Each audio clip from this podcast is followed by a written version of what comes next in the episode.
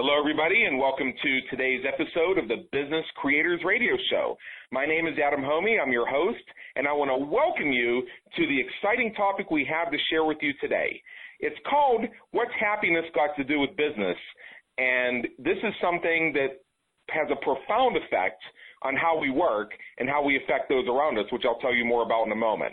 But before that, let me just say that if you're tuned into the Business Creators Radio Show, you're probably one of the following types of business creators.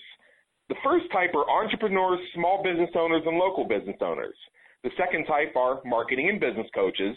The third are folks who help others build their businesses and win at the game of business and marketing. These can be designers, they can be strategists, they can be implementers, those who by doing their work help others win at the game of business and marketing is what we call our business creators.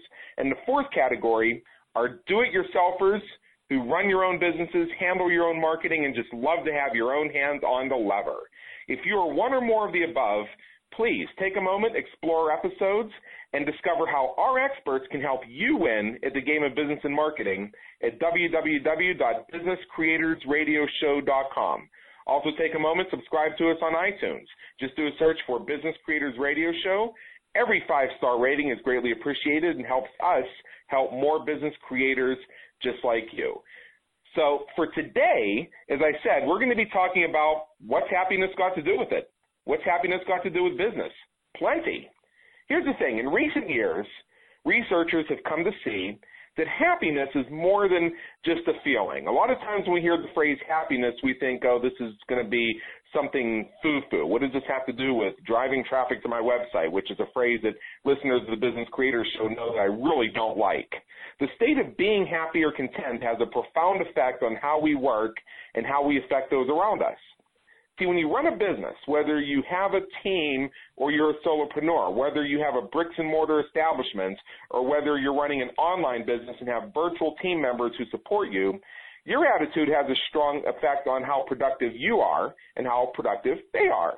When you have a team that manage it strongly, affects your team members. And unhappy team members mean a loss in productivity and profit. So many times I have heard from entrepreneurs who have said, I'm trying so hard to find a web designer. I'm trying so hard to find a VA. I'm trying so hard to find somebody to run my social media, but it seems like they all quit after 30 days and none of them live up to their promises and I'm tired of spending money. I'm just going to do it myself. And it's very unfortunate that we see people get there. And what we want to do today is we want to look at some of the reasons why this may be happening and give you some strategies to help you turn things around and move things in the other direction. And be one of those business creators who has a team working for you, or be the business creator who has the clients who you've been working with, where you have relationships five, six, seven, eight years, like I have with some of my clients. Keeping a workplace positive, keeping a business environment positive, upbeat, and a fun place to be is crucial to growing your business. And I'm very, very happy with us today to have with us internationally renowned happiness expert, Kita Szpak. And she's going to reveal her tips for happiness in the workplace and just how important it really is. So before we bring Kita on here, let me just tell you a little bit about her. She's, uh, as I said, she's a happiness expert, author, and speaker who co-wrote a book called Tipping Point to Happiness in 2010, which was just a couple years ago. The book earned her the title of one of the top 50 authors on theauthorsshow.com. She also blogs for Jennings Wire with her column Straight Talk on Happiness.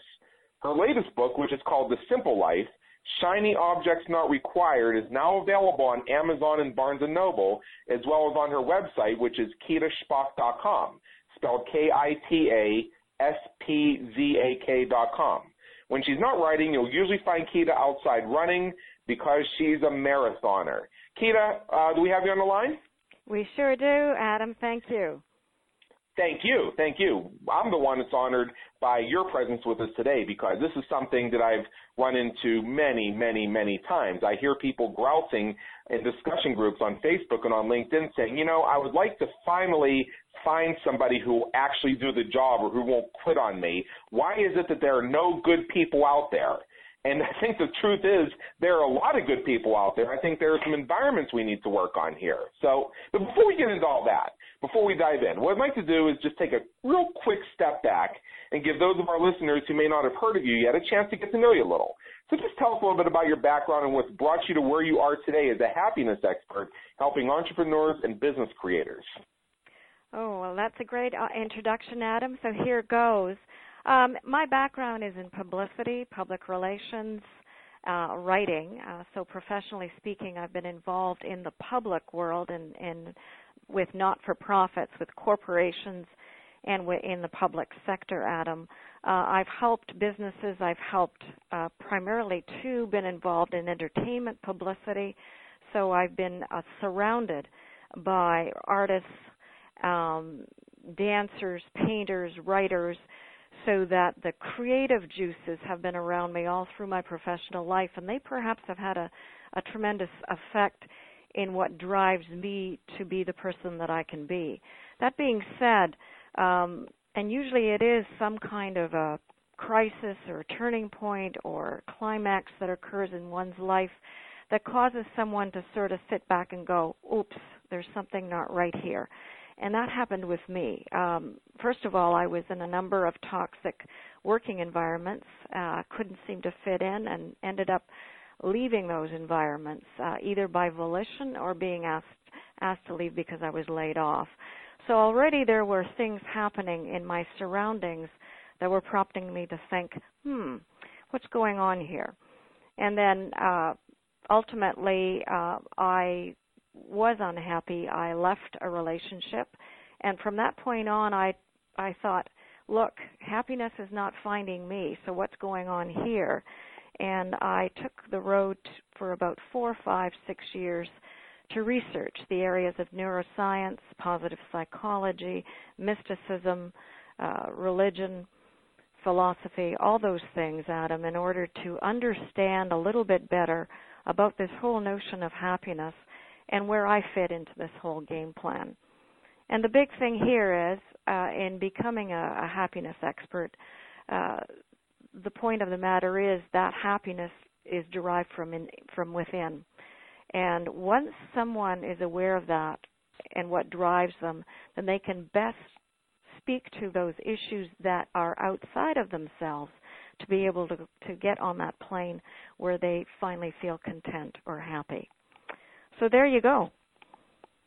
That's a very great story, and thank you very much for sharing that with us. It's kind of funny. We all come from different backgrounds, and it's some of those lessons we learn along the way that we don't think are going to have any impact on us later on. I mean, I've been an entrepreneur for you know 11 years now full time and there are things that were milestones along the way even before that that I at the time I dismissed as something that well once I get into entrepreneurship this no longer matters but now I'm thinking oh, these are some pretty good lessons.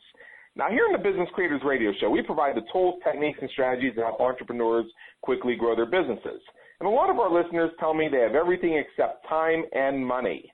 This is the question we ask every expert who appears on our show and what I'm very impressed by, and the reason I ask this question of every single one of our guest experts, is because we get such a variety, not only in the responses, but also in the interpretation of the question.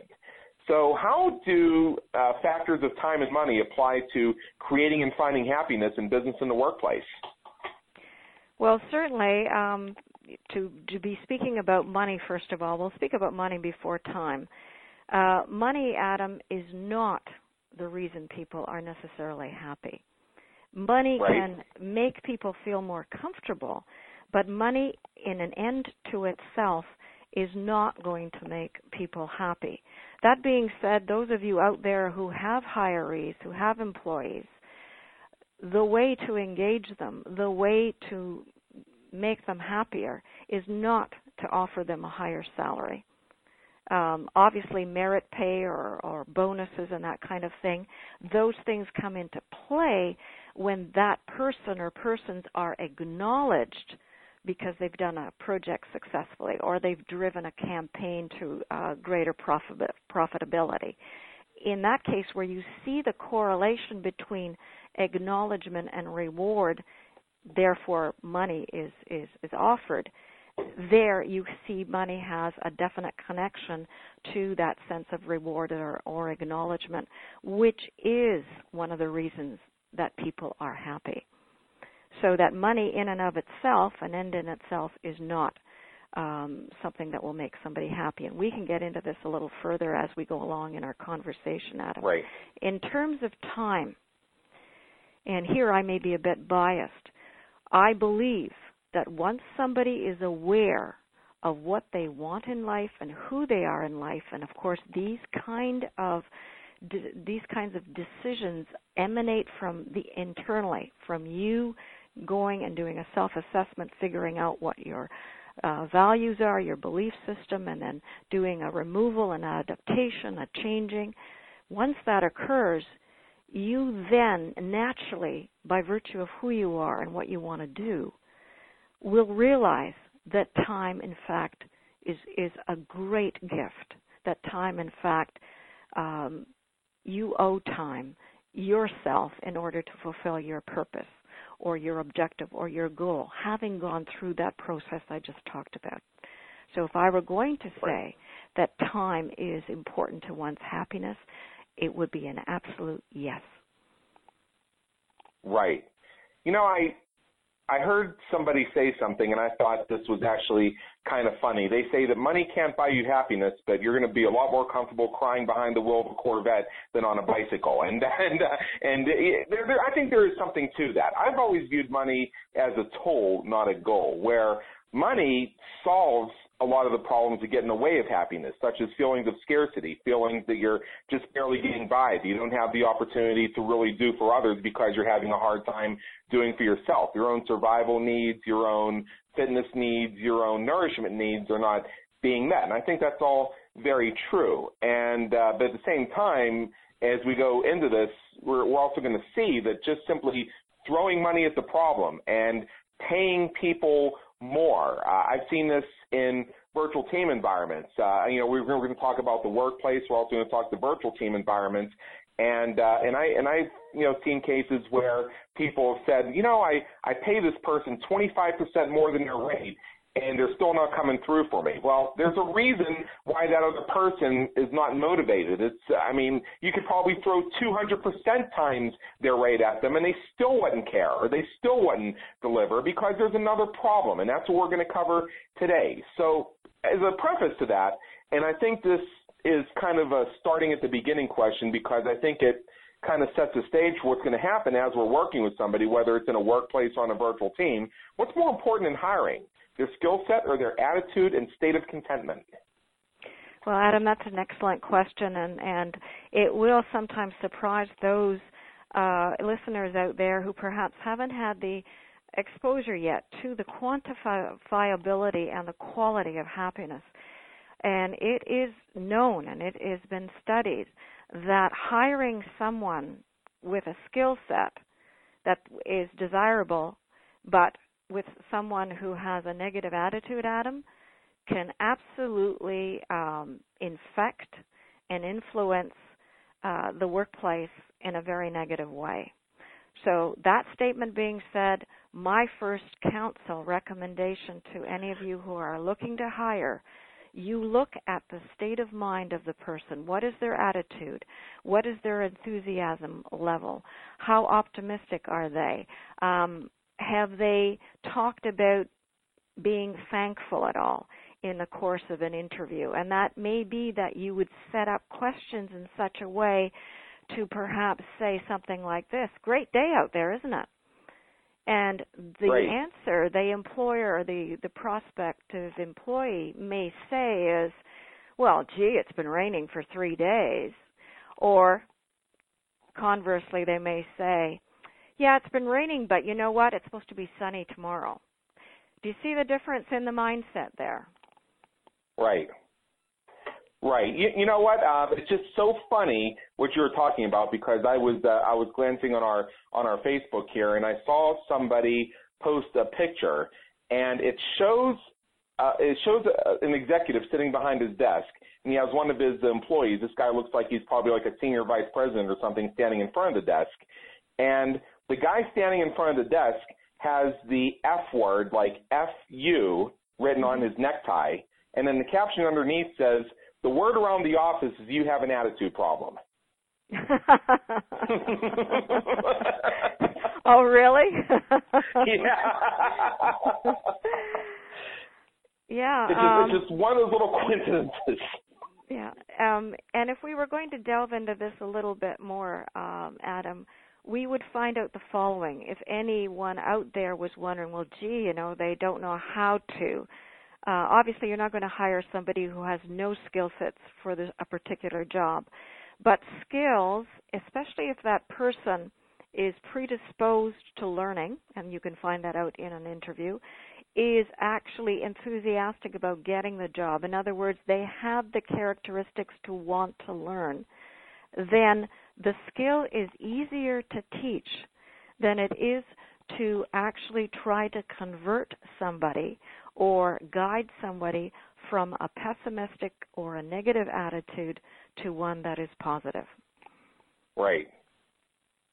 Right. So actually, there there's a question I have to ask uh, uh, now, and I'm not sure whether you're going to have the answer for this now or there's something we want to develop over the rest of our time together here. But this is, as I mentioned before, what I hear so often being a problem uh, when it comes to entrepreneurial ventures, whether they're virtual ventures or whether they're brick and mortar or whether they're the kind of do both. And uh, I'm not I'm not meaning to pick on one particular type of business creator, one type of service provider, and I and I said myself so many times that this is two-sided. In fact, we're going to explore why that's a two-side a two-way street. But so often we hear that you know, for the fifth time, my web designer has disappeared when I need them, and I can't do anything. Uh, why is it that it seems like I can't find a good designer. Uh, I've hired them, I've fired them, and they all turn out to be people who just take your money and not deliver the goods. And I hardly think that that's true because I have a lot of friends who are web designers. I have web designers who tune into this show every week, and I know they're kind of tired of hearing that because they know it's not true. It isn't true, Adam. And the, the fact of the matter is, if any of you now examine that statement that Adam has said, oh, you know, they're just all the same. They all just want their money and then they take off.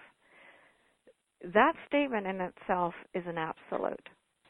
And right. an absolute in business, in life, in relationships, you name it, is dangerous.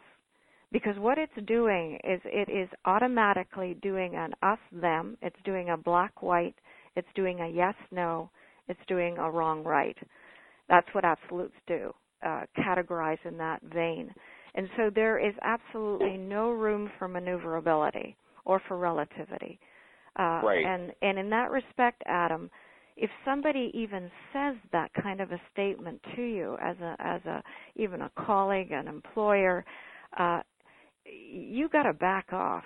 Uh, I mean, I'd be very ready to go. I don't really want to do business with you if you right are if you are this type of an individual that you automatically label. And you don't and and the label itself is derogatory. It's a negatively charged statement. Right. Right. And that's what i that's where i thought you were going to go with this because it lays such a foundation for failure. Uh, there have been times and we have to go back to like 2000 6, 2007, because I started in the web design industry before we founded Help My Website Sell, which is a consulting company. And I remember having bringing on these clients, and it seemed like all they could do was complain about their previous web people.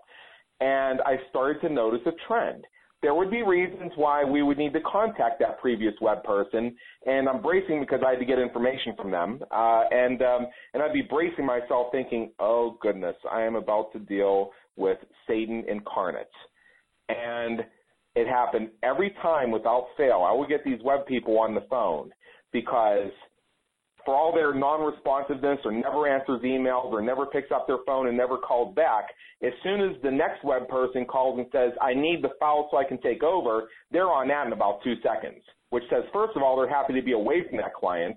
Then we get them on the telephone. We hear a story that's just ever so slightly different from what the client was telling me. And that was kind of my uh, baptism by fire and my on-the-job training in terms of recognizing somebody who views things in terms of absolutes and somebody who puts labels on things and by doing so injects a lot of negativity, which is the opposite of happiness, into the workplace. So I think we've almost halfway answered the next question here. Um, can one negative person influence an entire working environment?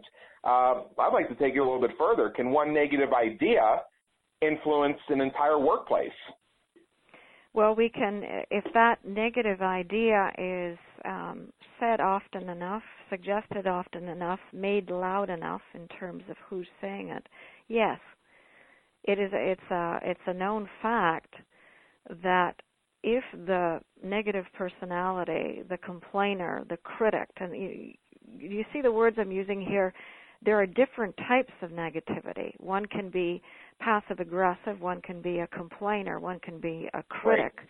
one can be um, a, a self pitying party.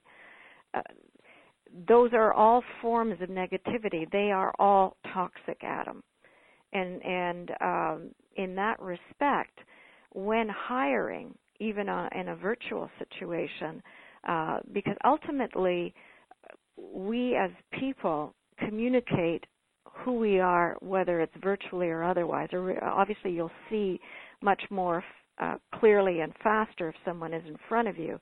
But you'll you'll start knowing through email responses or lack thereof what kind of person you're dealing with in terms of how they how they relate to you, whether it's a form of politeness, courtesy, respect, what right. language they use, all that is going to come through in an email as much as it would if they were standing in front of you. Um, and I, I, I, I myself, before I started research here, um, had no idea how incredibly um, important it is to have positive people on your team. People who are not, you know, they don't necessarily have to be Pollyannas. They can be very, they can be realists.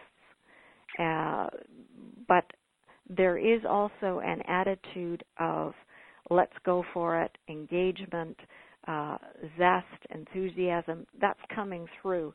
And that is absolutely crucial to making your workplace effective. Yeah, I think there's some really great there's some really great points there. So, uh, I mean, this may be self-evident, but there may be something more to this. I think we know there's a correlation between productivity and happy employees or happy team members. I think that this translates in some way to, well, you have somebody on your team or you engage somebody for a project or what have you, and they either come through or they don't. Uh, what is that correlation? It's huge, and let me state uh, you a number of stats here, Adam. And those of you who are trying to convince maybe there's somebody else who isn't buying into this whole happiness shtick, take down these stats, and um, you'll have more of a you'll have more of a value add when you're citing your argument. According to Gallup in 2008, and this is uh, these are American stats, 300 to 400 billion dollars each year are lost through lack of productivity. Now, if we move this into more of the individual or the employee realm, it's already been uh, studied that 74% of happiness, in other words, of people being happy, is correlated with productivity. Now you segue that to what I've just talked about, the 300 to 400 dollar billion dollar loss, and then uh, a final point I wanted to make, Adam 70% of American employees are now disengaged or actively disengaged. And what I mean by that is they're dis, D-I-S hyphen engaged. In other words, they're not engaged, and by that I mean they're bored. Um, right. And that's a, that's another uh, characteristic to be aware of that if an employee is bored and whether they have the wrong kind of work, there's not enough work, it's work that um, they're disinterested in, these are aspects to their employment that again are very necessary to examine. You may have a very bright and enthusiastic employee, but if they are doing tasks or activity that are not uh, up their alley or not giving them a sense of of purpose or zest, then no matter how bright they are, no matter how skillful they are, in fact, no matter how even happy they are, they will become less happy and they will become bored if they're if what they're doing is not uh, making them feel uh, feel uh, engaged or enthusiastic.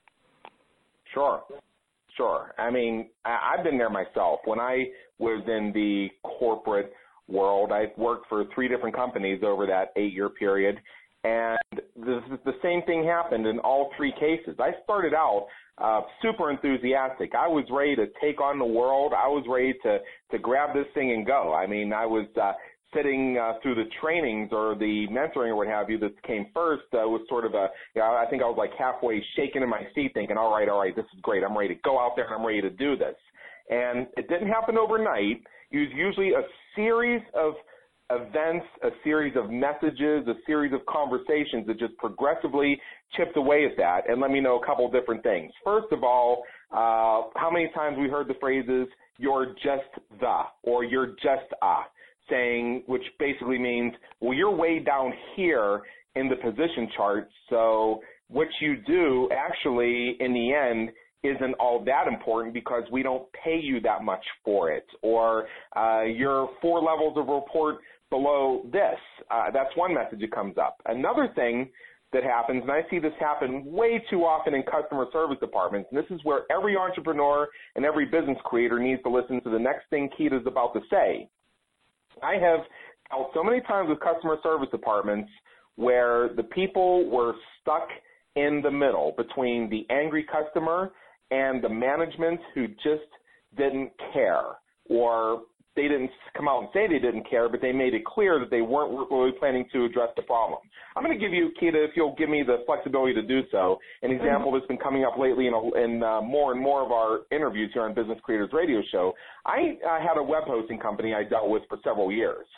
And things went really good with them for the first few years, and then there were some corporate changes, and suddenly things started happening. Uh, the servers started going down a lot. Uh, the responsiveness of tech support uh, seemed to go from being super evangelistic and awesome to kind of like, well, we're just here playing by the numbers. And then I also started to notice a trend where for the first few years, it felt like I was always speaking with the exact same three or four people it got to the point where almost every time I opened that chat box, because my website was down again, uh, I was speaking with a different person, mm-hmm. a different name that I didn't recognize before. So that's another symptom I saw.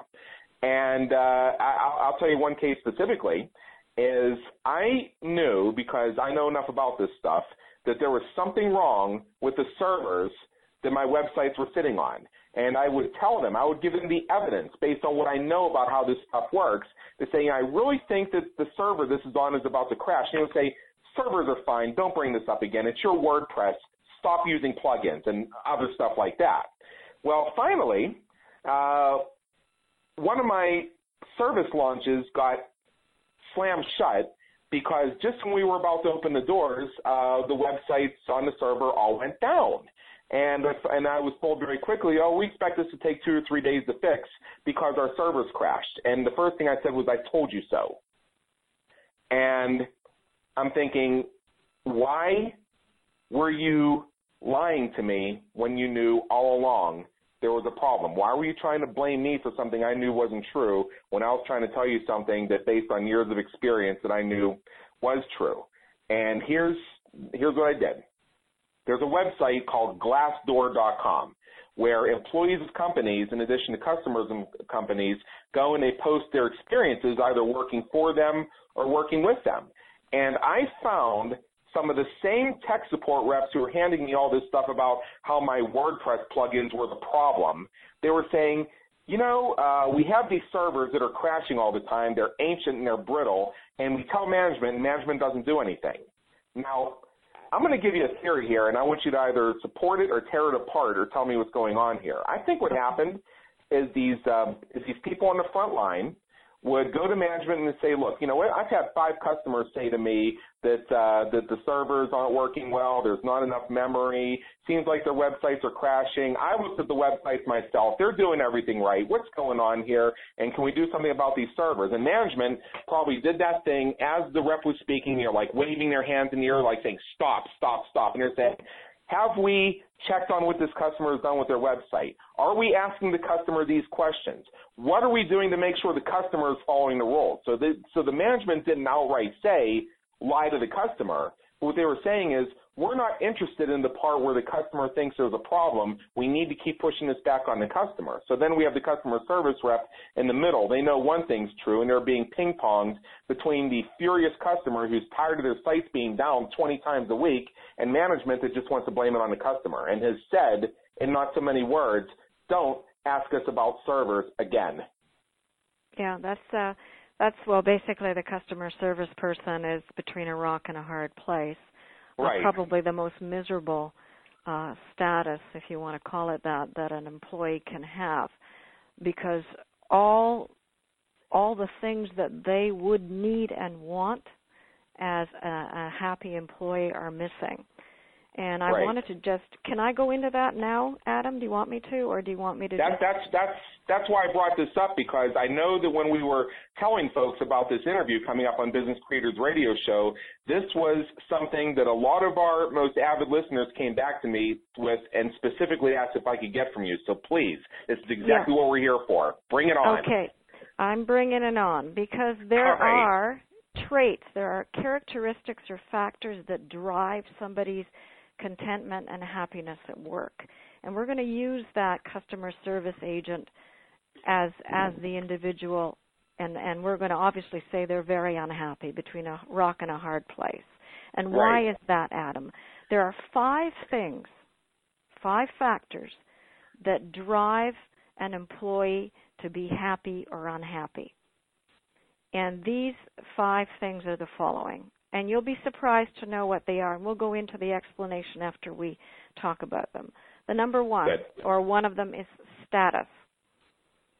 So, and we'll I'll get back to these. The second one is certainty. The third one is autonomy. The fourth one is relatedness. And the last one is fairness. So the acronym for these five is called SCARF. And I should, I want to reference that back to David Rock, R-O-C-K, uh, who wrote uh, the book uh, Your Brain at Work in 2009, HarperCollins. If I would recommend any book for an owner employer to read or to at least get a, a you know get some stuff out of it, it's a it's a great book because it analyzes how the brain patterns are working in order or not so much in order as to why a person behaves the way they do or why a person responds the way they, they do. And these five factors have been identified as the key factors of, of motivation or threat. You can put it either way depending on what, what's there and what isn't there, Adam. So if we go to the first one, status. Now that's not to say that somebody uh, wants uh, an office in the corner with a window, but status also relates to the idea of having a certain amount of acknowledgement, of having a certain amount of respect. So because status right. is all about how do you stand with your colleagues and how do you stand with the boss. It doesn't mean that you're supposed to have all this stuff um, it is supposed to mean how are you treated. If we go to the right. second one, certainty. Certainty is basically knowing what's happening next. In other words, if that customer service agent goes back to the boss and says, gives the question or says this issue has come up, they're assuming that issue is going to be fixed. But you know right. what? Their certainty is completely uh, undone by the fact that every time they come back with the same issue, first of all, it still exists, and nothing's being done about it. So their level of certainty in being able to rely on what the company stands for, or rely on what they're selling, or rely on what they're telling their customers is totally uh, in question.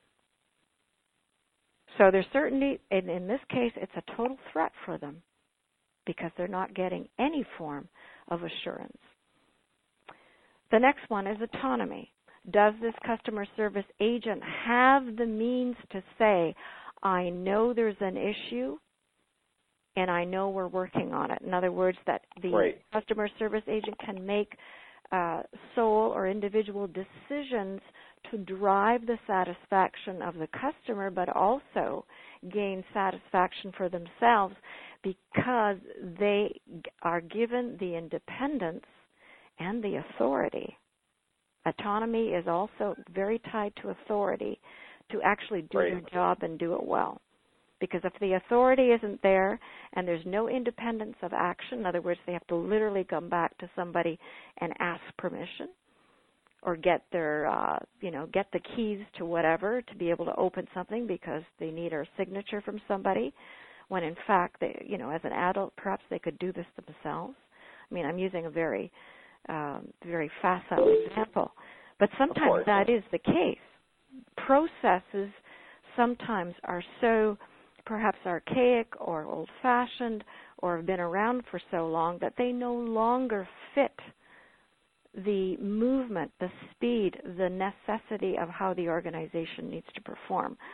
And employees right. being able to pick up on it, they are stymied. They're they're held back by perhaps traditional or outdated processes.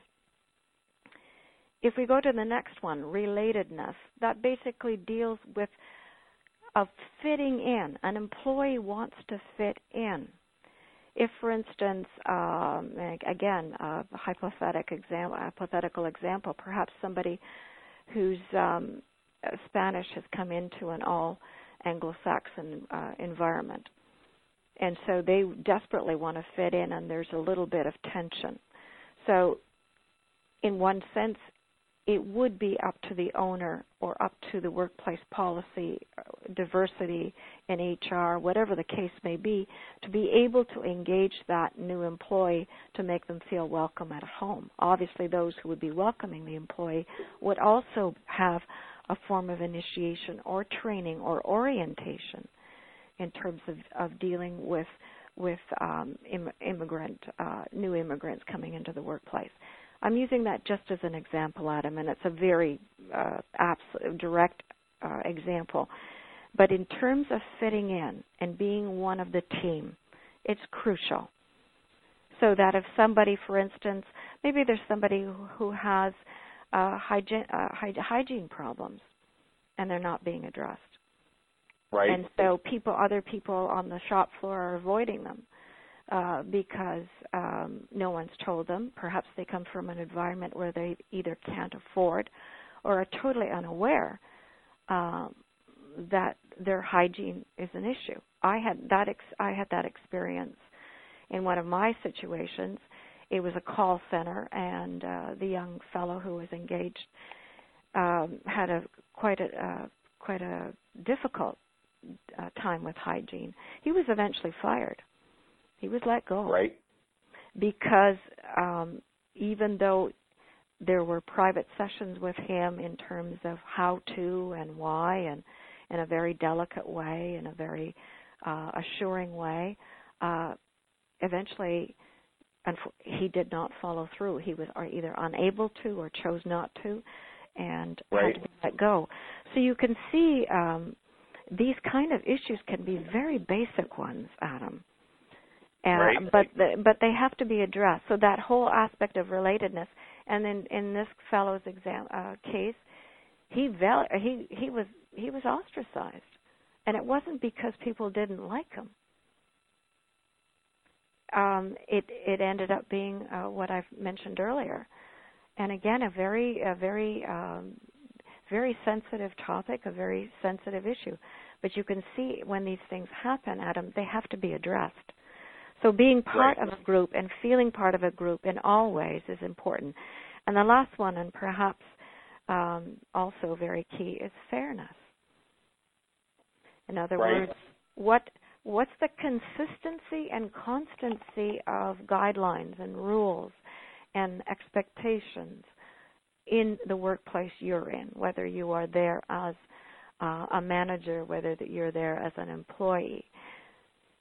I think every human being, no matter where they are, wants to be treated fairly. Right. And there's, there's almost a, uh, it's an, an, an intuitiveness we have, an animal uh, instinct we have about somebody being treated fairly or not. You know yeah, how it yeah. happens. Sometimes you can be in a situation, and let's say somebody, um, you know, has some harsh word, words with someone else, and in, and you know intrinsically that that they were unfair. How do you feel? You feel crummy for that person. Yes. And and again, if if that is not treated with care, that constancy, consistency, then you can see the fallout here, not only for the individual who perhaps is being treated unfairly, but you have all the other employees, all the colleagues going, ah, oh, how could that happen? What if it happens to me next? And so yep, is- and that yep, and this is not just workplaces. This is virtual teams too. I have seen it. I have been the recipient of it, unfortunately, actually, where um, you have the business owner who decides they have it out for one person on the team. Now, maybe the first time around, everybody's watching what happens and watches this person gets run out of town, and they say, "Well, they were kind of a moron. They were kind of a they were kind of a dweeb. They didn't fit in." I'm just using the language that people use. I don't yeah, necessarily yeah. believe any of this stuff. Uh, mm-hmm. Or you know, you know, the fact is, the fact is, there were a couple times where we were kind of wondering where they were, and it seemed like they were falling behind on the work. So the first time or two, they say, you know what, yeah, the, the business owner probably made the right decision.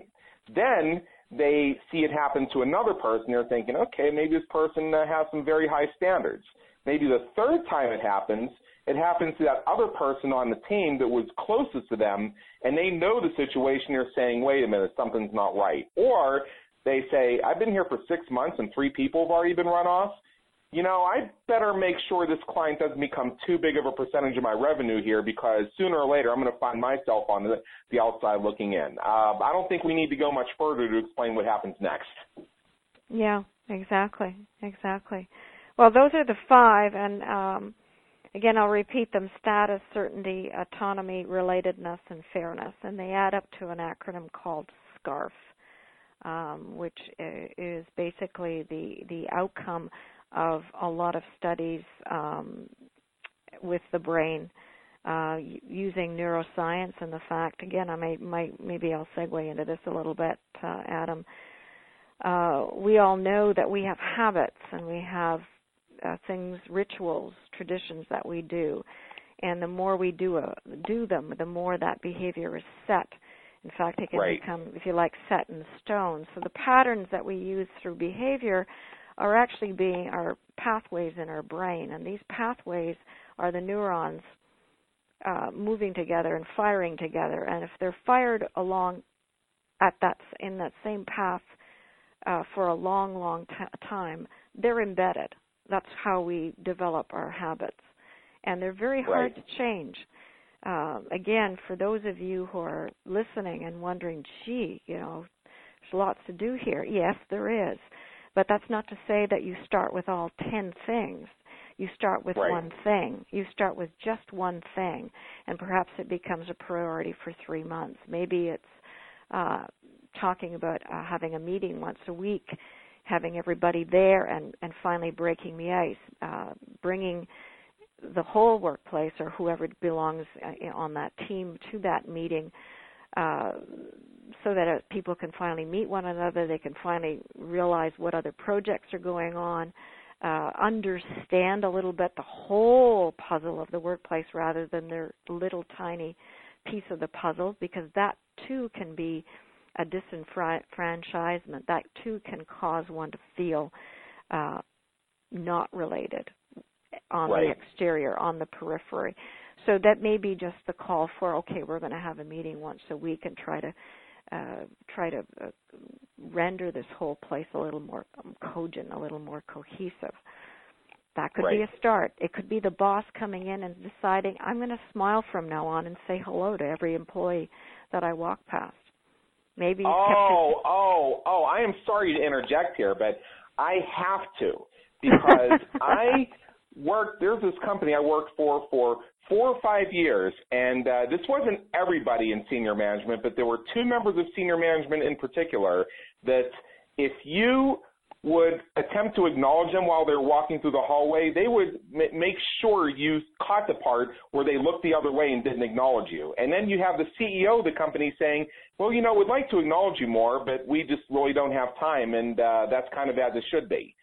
Now, I was sitting in the room when he said this, and I'm thinking, and I'm thinking, you know, guy, up until about five seconds ago, people were listening to you. You should look around the room and just notice how eyes dropped, uh, phones came out of pockets, papers got fidgeted. You just lost every single person in the room. Yeah. And he just did not see because he was so wrapped up in his own story. He did not see by I think what he meant I think what he meant to say was know that we appreciate you and we value you every day. It's just we're so fast paced we don't always have the time to come over to your cubicle individually and shake your hand and thank you. But the way he phrased it made everybody feel, oh, okay, so we're just numbers here. That's good. I'm going to check my resume when I get home tonight. Mhm. Well, it's not a it's not a, a surprise then, Adam, uh, when there is that kind of disconnect.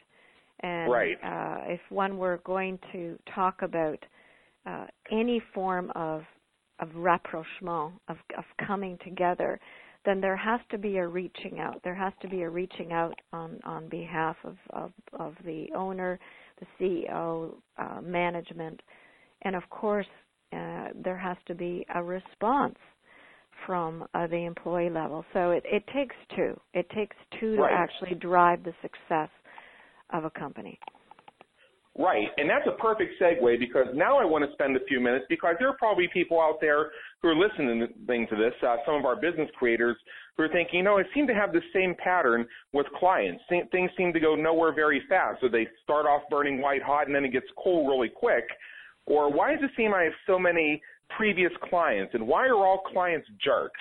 What do they need to do, uh, and what do we all need to be aware of as business creators to put ourselves in situations where we become the top ROI provider, the one who can go into any team situation, you know, relatively speaking, any workplace, what have you, and deliver several times the return on investment for every dollar they pay us? Good question. And at the risk of, of sounding, uh, I'm, I'm not naive when I say this, what is perhaps more crucial than actually the work you do for someone it is the relationship that you build. Right. It is the confidence you instill. The higher, bigger, greater mm-hmm. confidence you instill in a client, Adam, the better the client they will be.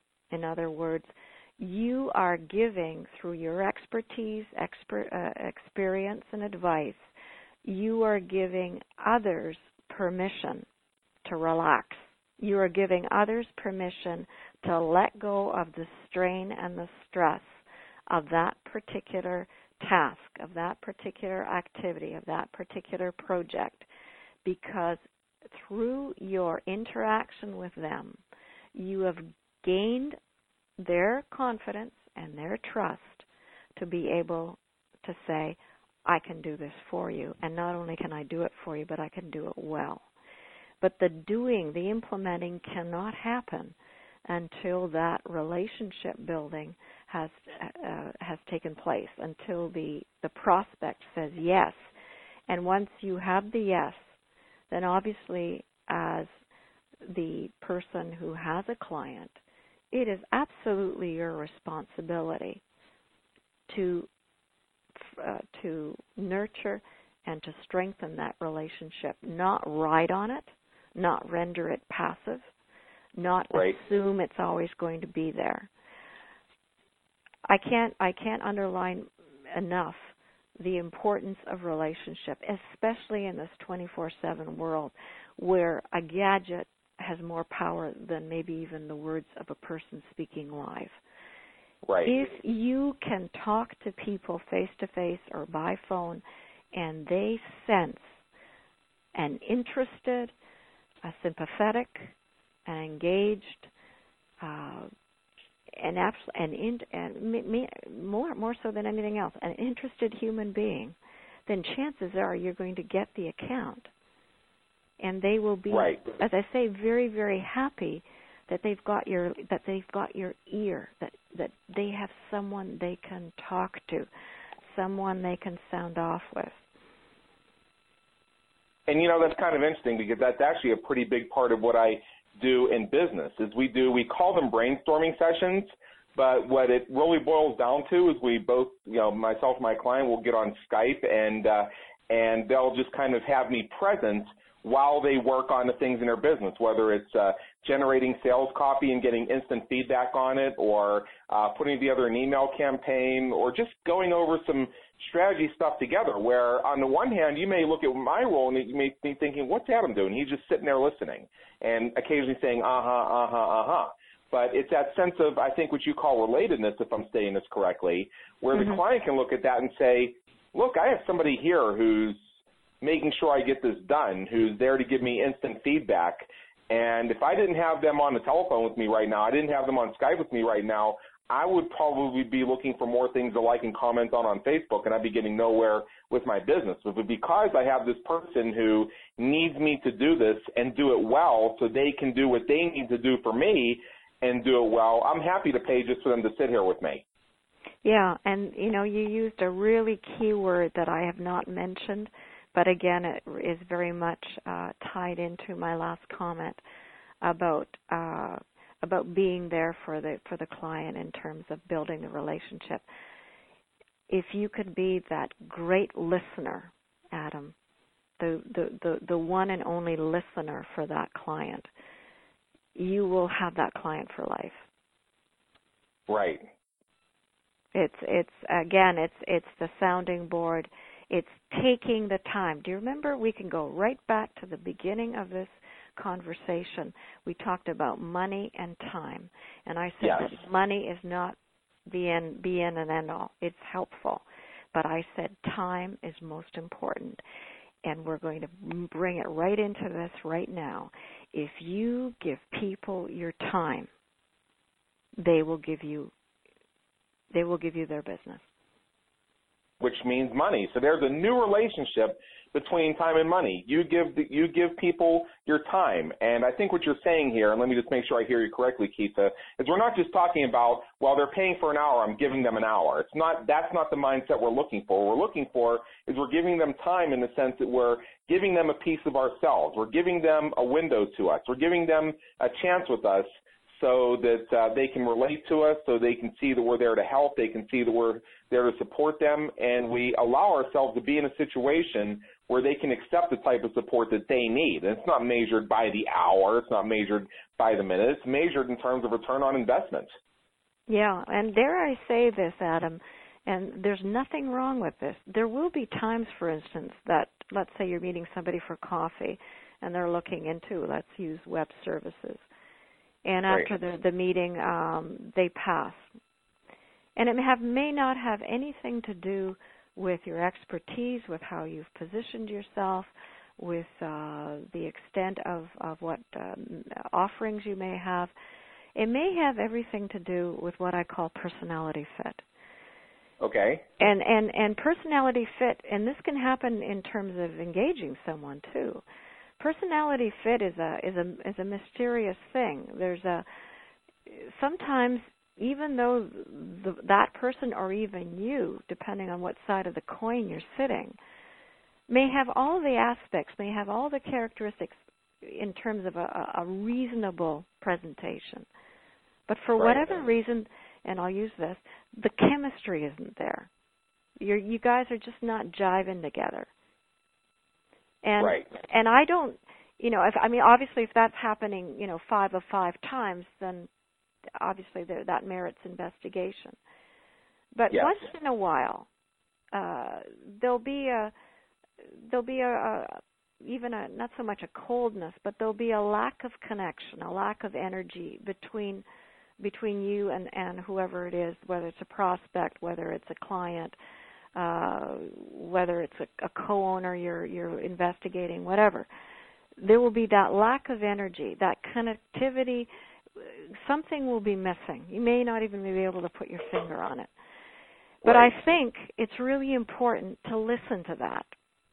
It's really important to listen to that because that may also it defines a little bit more about what is you, but it also can can simply uh, give you that not this guy, this person, this girl is not they're not a keeper. There's something not working here.